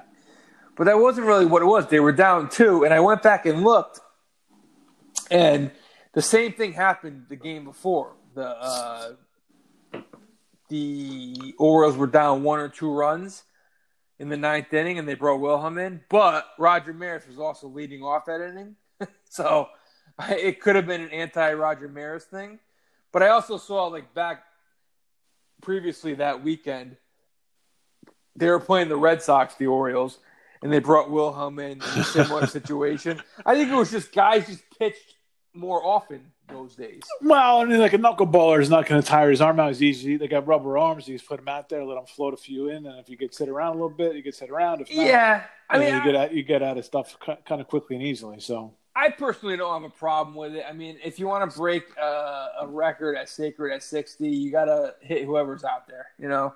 yeah, that's fine. I, I mean, I, I could see him. I could see the te- his teammates being pissed, but at the end of the day, I mean, Yeah, I have no problem with that. Yeah, other teams- chirp other te- that's fine. the other team's job is to get you out. So uh, whatever. That, that's how they choose to try and do it. Then Yeah, you're trying to keep the lead at two to give yourself a chance. That's fine. No problem with that. Um, so yeah, then uh, I mean, he obviously he he stalls at 59 after game 154, which you know Frick had in his team of cronies or the committee, whoever it was, had established that an asterisk going to go go next to it, and then he finally. Uh, oh, I want to go back actually. The I don't know if he hits a home run in this series or not, but the Detroit series, Mhm. the series where he he you know where he, he cuts the ball off and right and flicks it to uh, flips it Yeah. to Mickey. Yeah. That very was cool. actually a huge series because I went back and looked at the standings there. They Oh, were a game ahead of Detroit heading into that series, and I think they swept them and went up four games. And I think that was the team that they Uh, that was like their biggest rival that year, I think. So that was them. It was them and the Tigers that year, and obviously there's no playoffs. So yeah. was um, was the Tiger series the one where he laid down a bunt? Was it, if he was playing back on um, him, or is that before that when he was like slumping or something? It could have. The, the Tigers one was in September, like late in the season. I'm not sure exactly because there was there, but, there was like an encounter he had with the media after the game, right? Yeah, yeah, yeah. He had they had a problem with him bunting. Yeah, I'm not I'm not exactly sure about that. Yeah, I don't know if that was the same series, but yeah, they did lay down a bunt because they needed to win a game and you know push push the run across, get infield hit, um, just playing against the defense. Which, I mean, hey, there's going to be a lot of guys calling on the talk radio then saying, you know what, Yankees need more of that. And Mike would be just going, you know, Roger Maris isn't there to lay down bunts. Right. He's there to hit home runs. He's paid to hit home runs. right, yeah, of course. But I mean, the Maris's point, man, or at least in the movie, you know, that's all that really matters is winning the game, and that's that's always been the case. It's not about home runs; it's about runs. How you get them is unimportant. Just right. get them. And right, get more he definitely, other, definitely came, yeah, he definitely came across as a uh, as a team guy for sure.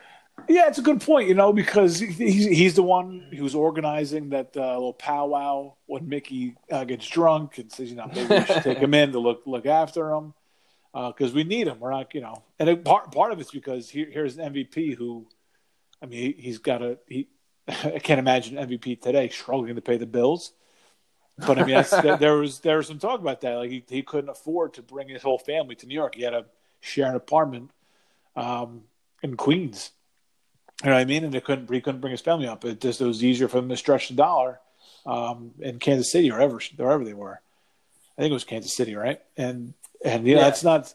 And so for them to get back to World Series, I mean, that's another eight grand that they that they needed. I think Bob Cerv even said in the movie like he needed eight. He might need to get surgery on his knee. He's going to need yeah. eight grand, yeah. which is crazy. The team is not fucking paying for the surgery.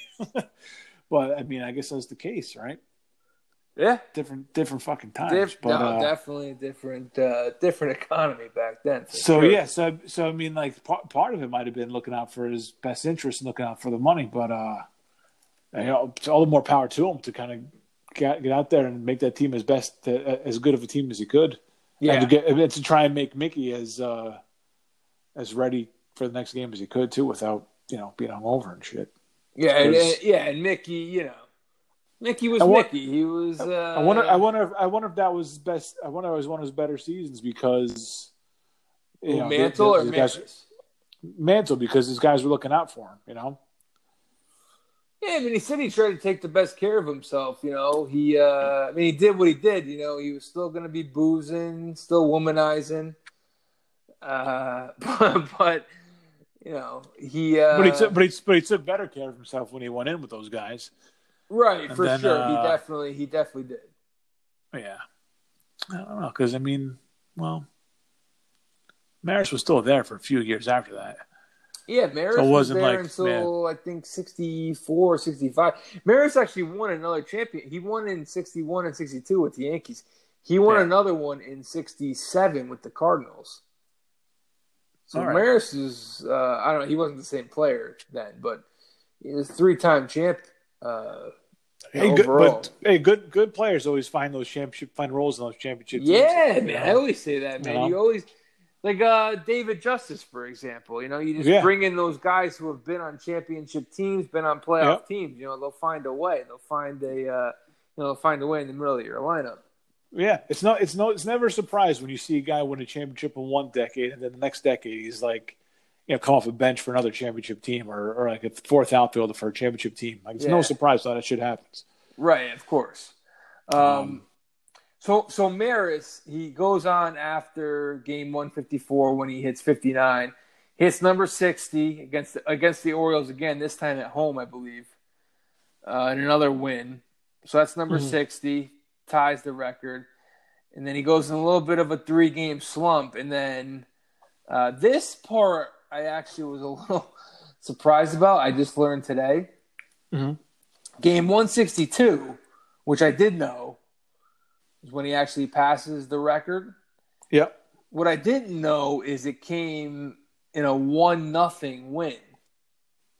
Oh, really? That was the only yeah, it was the only run of the game off of Tracy Stallard of the Boston Red Sox and uh some this Huh. A little 19-year-old guinea in right field catches the catches the home run ball Sal Durante. Uh that part I do remember. Sal, Dur- he, I don't know what Sal Durante looked like, but the guy who played Sal Durante looked exactly like I'd expect Sal Durante to look like. Oh yeah, that, that grease back hair, of course. Yeah, yes, absolutely. Um, and then you know, at the time, it's just it's tough because you didn't live through it, but it seemed like his teammates and him and his family, and they just accepted that that was the record, even though there was an asterisk next to it. It was almost a sense of accomplishment. Like, yeah, he finally he did it, man. Yeah. got it. He caught Ruth. He did it. Oh, also, the thing also in that uh, in that article I was reading, he kind of questioned a year before he died. He questioned like what would have his career been like if he never got the record because he was like he never had fun after that. Like it was Mm. never it was never fun because that that that whole thing was such a downer to him. I mean, you know, he still so he said he talked he played for another seven eight years after that, Mm-hmm. and uh, you know for to just play the, to play out your career like that, not having any fun, it kind of sucks, man. Uh, but you just, just kind of wonder, like, if he, if he never hit the sixty-one, what what would his career been like? You know, who knows? Yeah, I mean, I don't know if he'd be any better or worse or whatever, but it's tough to say. Like I said, he was a guy that he had maybe two or three career years. Obviously, six this year, sixty-one was the year of his life. But the year before, he went thirty and hundred. The year after that, in nineteen sixty-two, he goes thirty hundred, yeah, right. So it's a hell of a run, man. It Well, I is- mean, three it- years. It is. No. It's a great three year stretch. I mean, you Yeah. try and find me a guy who had a three year stretch like that. Um, I yeah, I don't know if if he says it really affected him, then I believe him. Uh, it's it's just one of those things where I think it's a guy who he just had a very good short spurt in his career yeah, and uh, he was just like not, you know, he's not in the Hall of Fame, which he probably shouldn't be. He's just he's in the Hall of very good. He was a very good player for a short period of time. That's all I could say about him. You know, without watching him play. But it's yeah, but I mean, if it takes it took a toll on him, all that negativity, Yeah, I'm all sure that it bullshit did. to deal with. I'm sure it did. Yeah. Now, I gotta ask you. I don't know exactly how I'm going to phrase this question, but bear with me here because this movie is a lot has a lot in it about preserving the history of the game. Right? We talked about a little bit about the, at the beginning of the show, um, preserving baseball's history, which I feel like every group of fans that comes along feels like they need to preserve it too. So. Mhm. Um, that's why that's why like these numbers are important to us. That's why 61 is important to us. That's why 56 is important to us. That's why any kind of record that's out there means something because it's part of the history of a game that we all collectively love, right? Mhm. So they changed the schedule from 56 to 6 to 1 to 156 to 162 and then they have to have this, any any record that's broken doesn't count it's its own set of records and then you're shuffling around the record books i mean that's the whole idea is that they're going to shuffle around the record books but i mean when you do that in 1961 when this when ford frick was 117 years old at the time Mhm. is saying like, okay, well now I need to preserve everything that came before this. Everything that happened before this has to be its own thing because it was great and we loved it and that's what we remember. But it, I feel like that does a disservice. I feel like my, my views on this have changed over time also, but it does, and, may, and even more so, just watched this movie last night. But I feel like doing that kind of shit is a disservice. Why can't we just fucking just it is it, the, the the game is what it is right now. Okay, we could have our complaints and our gripes about how it's played, about the strategies, about the shifts, about the about how you pro, the new approaches at the plate and shit like that, and uh, all for nothing, and uh, you know the length of the games and that kind of stuff. But when it comes to these numbers, if we just see a great feat, why do we have, like we're always tearing these guys down? And I know it's like I know it's like Bonds, yeah, and uh, and I think I think I'm just like resigned to the fact that Bonds is going to be in the Hall of Fame at some point. Yeah. And and look, the the accomplishments should be.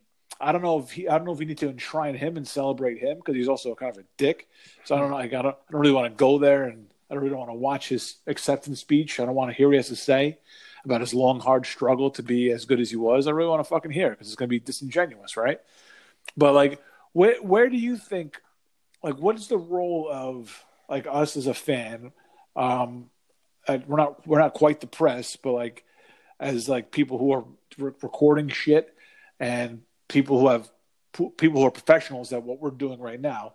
Like, what what are their roles? So fans, media, and then I guess the players. I would say the players have the least role in it because all you got to do is go out and play. Not all they got to do, but what all what their role is to go out and play the game. Like I don't know, if, I don't know how many players are interested in. I would say the majority of players know about history, care about history, but I don't know if they really. I don't know if we need to put the burden of upholding history on their shoulders. I don't Oh, that, that makes sense. But so, what do you like? Is are we do we, have to, do we have to protect anything for the history of baseball? Like, is there like what is what is the role of the fan? What is the role of like media? And then what are the role of the players? If any that makes any fucking all that rambling makes sense. I don't know. That was the most long-winded question. Could you repeat that, please? well, all right. So, um, like, give, me the, is, give is, me the short version. Give me the short version. Is is like is is it our job to like protect the past from being offended by the present of the game, or is our uh, job to like uh, make, like that, that, that, that kind of that kind of bothered me because I feel like it depends. Are... Like what number, what number are we protecting that happened in our generation? Like I like you have you gave you have, you have Ford Frick with sixty home runs with Ruth, but what? Well, I mean, it's not really our generation now. It's just it's it's uh the home run. It's the home run records. It's four oh three, I guess. It's, I mean that that'd be amazing if anybody hit over four hundred. But I mean, uh, right? No, no. I, I just I don't. I mean, there's not records that I have in mind, but I'm just like, you know, as Frick, I felt like was actively working against the guys who were playing then. Yeah, he was. And I, and I feel like that, watching that made me feel like shit. Like I'm kind of like that. I might be. I'm, I'm not Ford Frick, but I might be a little. I might have a little Frick in me, where I'm where I'm like where I have resentment towards the players of today, which I think is, I, I think it's the wrong way to approach it. I'm kind of pissed at myself for approaching that way. Like I wish certain things were done differently. I wish there were certain things that were upheld, and I think they'll come back to the like eh, mostly the batting stuff, like how they hit and shit like that. Yeah. But I mean, like I think they'll I think that'll come back at some point because they're going to see you can't really sustain everybody uppercutting all the time, but that's a whole other story. Yeah. Um, I'm not against uppercutting because that's I. I mean, you got to. Some people just naturally have uppercuts in their in their yeah, swings, no, right. but not. It's not for. It's not for everybody. Not everybody has to be swinging for the fences all the time. Right? There's nine batters in the lineup. They don't all have to be hitting over the fence. Right. Right. Um, so I just like I, I guess that maybe I ask what our what our role is, but what like looking at it through the lens of this movie, what uh, do you do you view? I don't know how you watch the game a little, or how you process the game and the history of the game through today any differently? Um, watching this movie? No, I don't think so because uh, I mean I've always tried to adjust with the different uh, aspects of the game. There's a lot of shit. See, this is the, this is the thing when it comes to baseball, with me at least personally. Mm-hmm. No matter what they do, I'm gonna be there.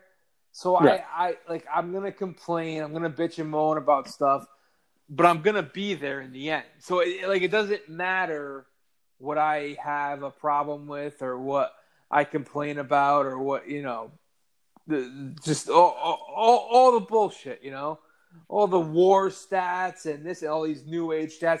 Like the, those are things that I'm still gonna be there, so it doesn't matter. Yeah.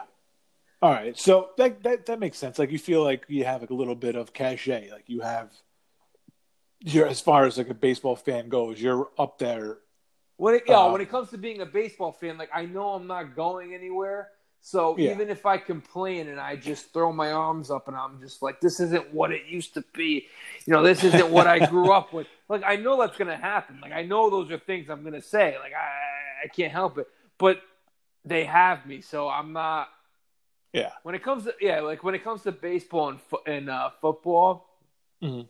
like those are my two main you know sports in terms of fandom. So there's nothing. Addictions. Uh, we could call them what they are. Your two main addictions. It is. It, no, yeah, it's exactly what it is. Yeah. Yeah. There's nothing they could do. What am I going to do? It's, I'm stuck. That's it. No, I'm not going anywhere. Yeah, I hear you. I'm not going anywhere. Yeah, there's nothing I could do. You know, basketball and hockey, I'm not as, I- as huge of a fan of anymore. But like baseball and football, I'm I'm I'm in. I'm all in. Well, see, well, the war stuff is bullshit because that's all nerdy numbers, yeah, like it is accounting stuff. I, I'm just about on the field. Like you want to, you want to like be a Poindexter and crunch those numbers. That's cool, man. And that I'm like, WAR has some value. It is not to me. It is. It's just another number, but it has a little bit of value when you look at it. It's not. It's home runs, RBIs, average runs scored, wins. That's what like you know. Yeah. Yeah, I would agree with that. I mean, yeah, with, with pitchers, I mean, I, I could make a case for wins not being as much, but No, no, team wins, not pit, not pitching wins. Team wins. oh Team yeah, team Yeah. wins. I don't. yeah. I don't. You know, if it takes you six pitchers nowadays to do it, then so be it. A win's a win. Get get the win. You know. right. A win's a Uh, win.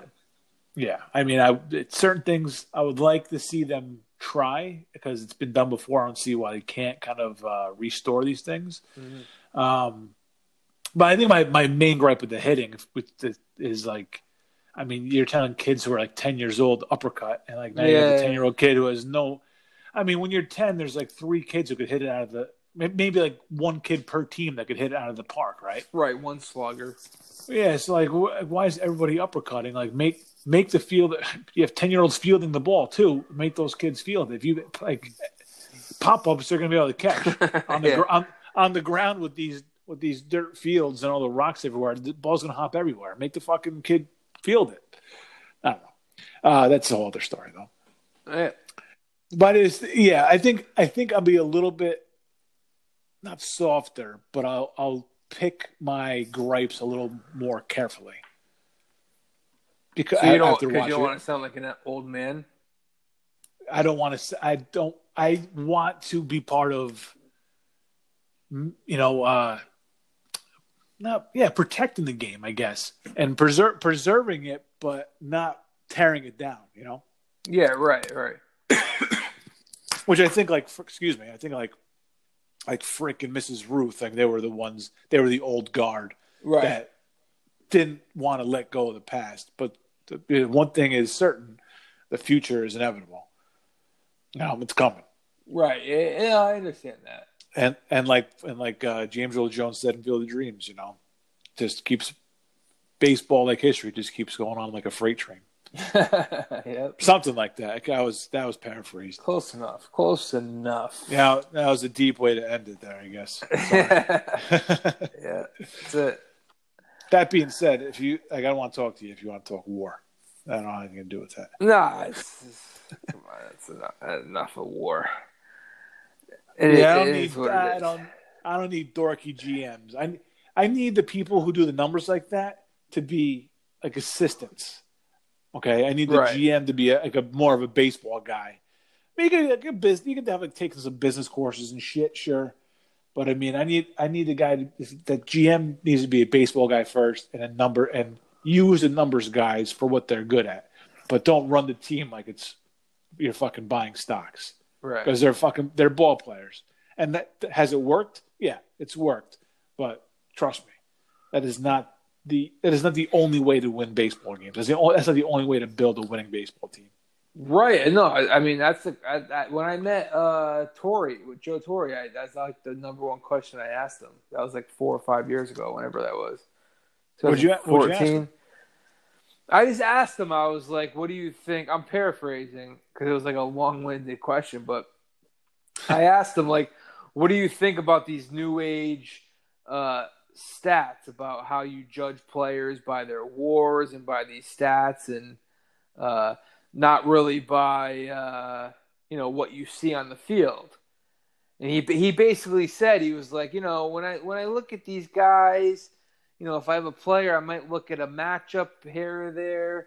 I might look how he does against the lefty, or I might look how, how he does against the righty. But overall, he was like, I, I, I realize that these guys are human beings and that, you know, they you know they got a beating heart. So it's like that. That's the way I view them. Is how I know them. Like that's how I, I don't I don't look at them just on a chart or on a computer screen. And I was like, I marked out when he when he answered my question. that, uh, I mean, he was probably he was probably just catering to me, but yeah, I mean, you kind of knew what you wanted to hear, and he knew what you wanted to hear. Exactly. That's, that's I was got. like, perfect, Joe. Great answer. I ended the night too. I, I was like the last question I I uh, think they asked. oh man! Well, with with that, uh, well, Sunday poor. It's been fun. Sixty-one. I don't know. Next time we'll do a movie one, but uh, we we had to get a baseball one in there before uh, the season as we get as we try and get back into the baseball spirit and the baseball swing of things. It's, it's gonna be an exciting week. We got preseason baseball this weekend. Oh hell yeah! The, Can't wait. The the real deal. We'll talk about maybe we'll talk a little bit about that. We got the Memorial this weekend. Saratoga's back, like you mentioned, mm-hmm. and uh, we'll talk a little about a little bit about that on Monday. We'll do maybe a little baseball season preview. Sure. Do a little, do a little prep. I might make to write some numbers down. Some team names. Joe Musgrove. Joe Musgrove. All kinds of, yeah. all kinds of shit I got to write down, and uh, I don't know. We'll figure out. Uh, yeah, maybe some over unders, stuff like that. We'll see what we can do for Monday. Uh, and then Thursday, opening day, opening night. And uh, very exciting. Who knows where they're playing? yeah. Raven Stadium, if we're lucky. Let's go. I'm there. Uh, all right, Ant. We got anything else for, for us before we hang up for the night? Uh, that's about it. We'll talk to you next week. Baseball is on deck. Cross your fingers hopefully we could uh, get started and obviously get a little bit of momentum going. And uh, that's it. Hopefully over unders next week. Big shows next week. Yankee baseball. And that's a uh, that's a wrap. See you next week. Thanks for listening, everybody. We'll see you. Peace.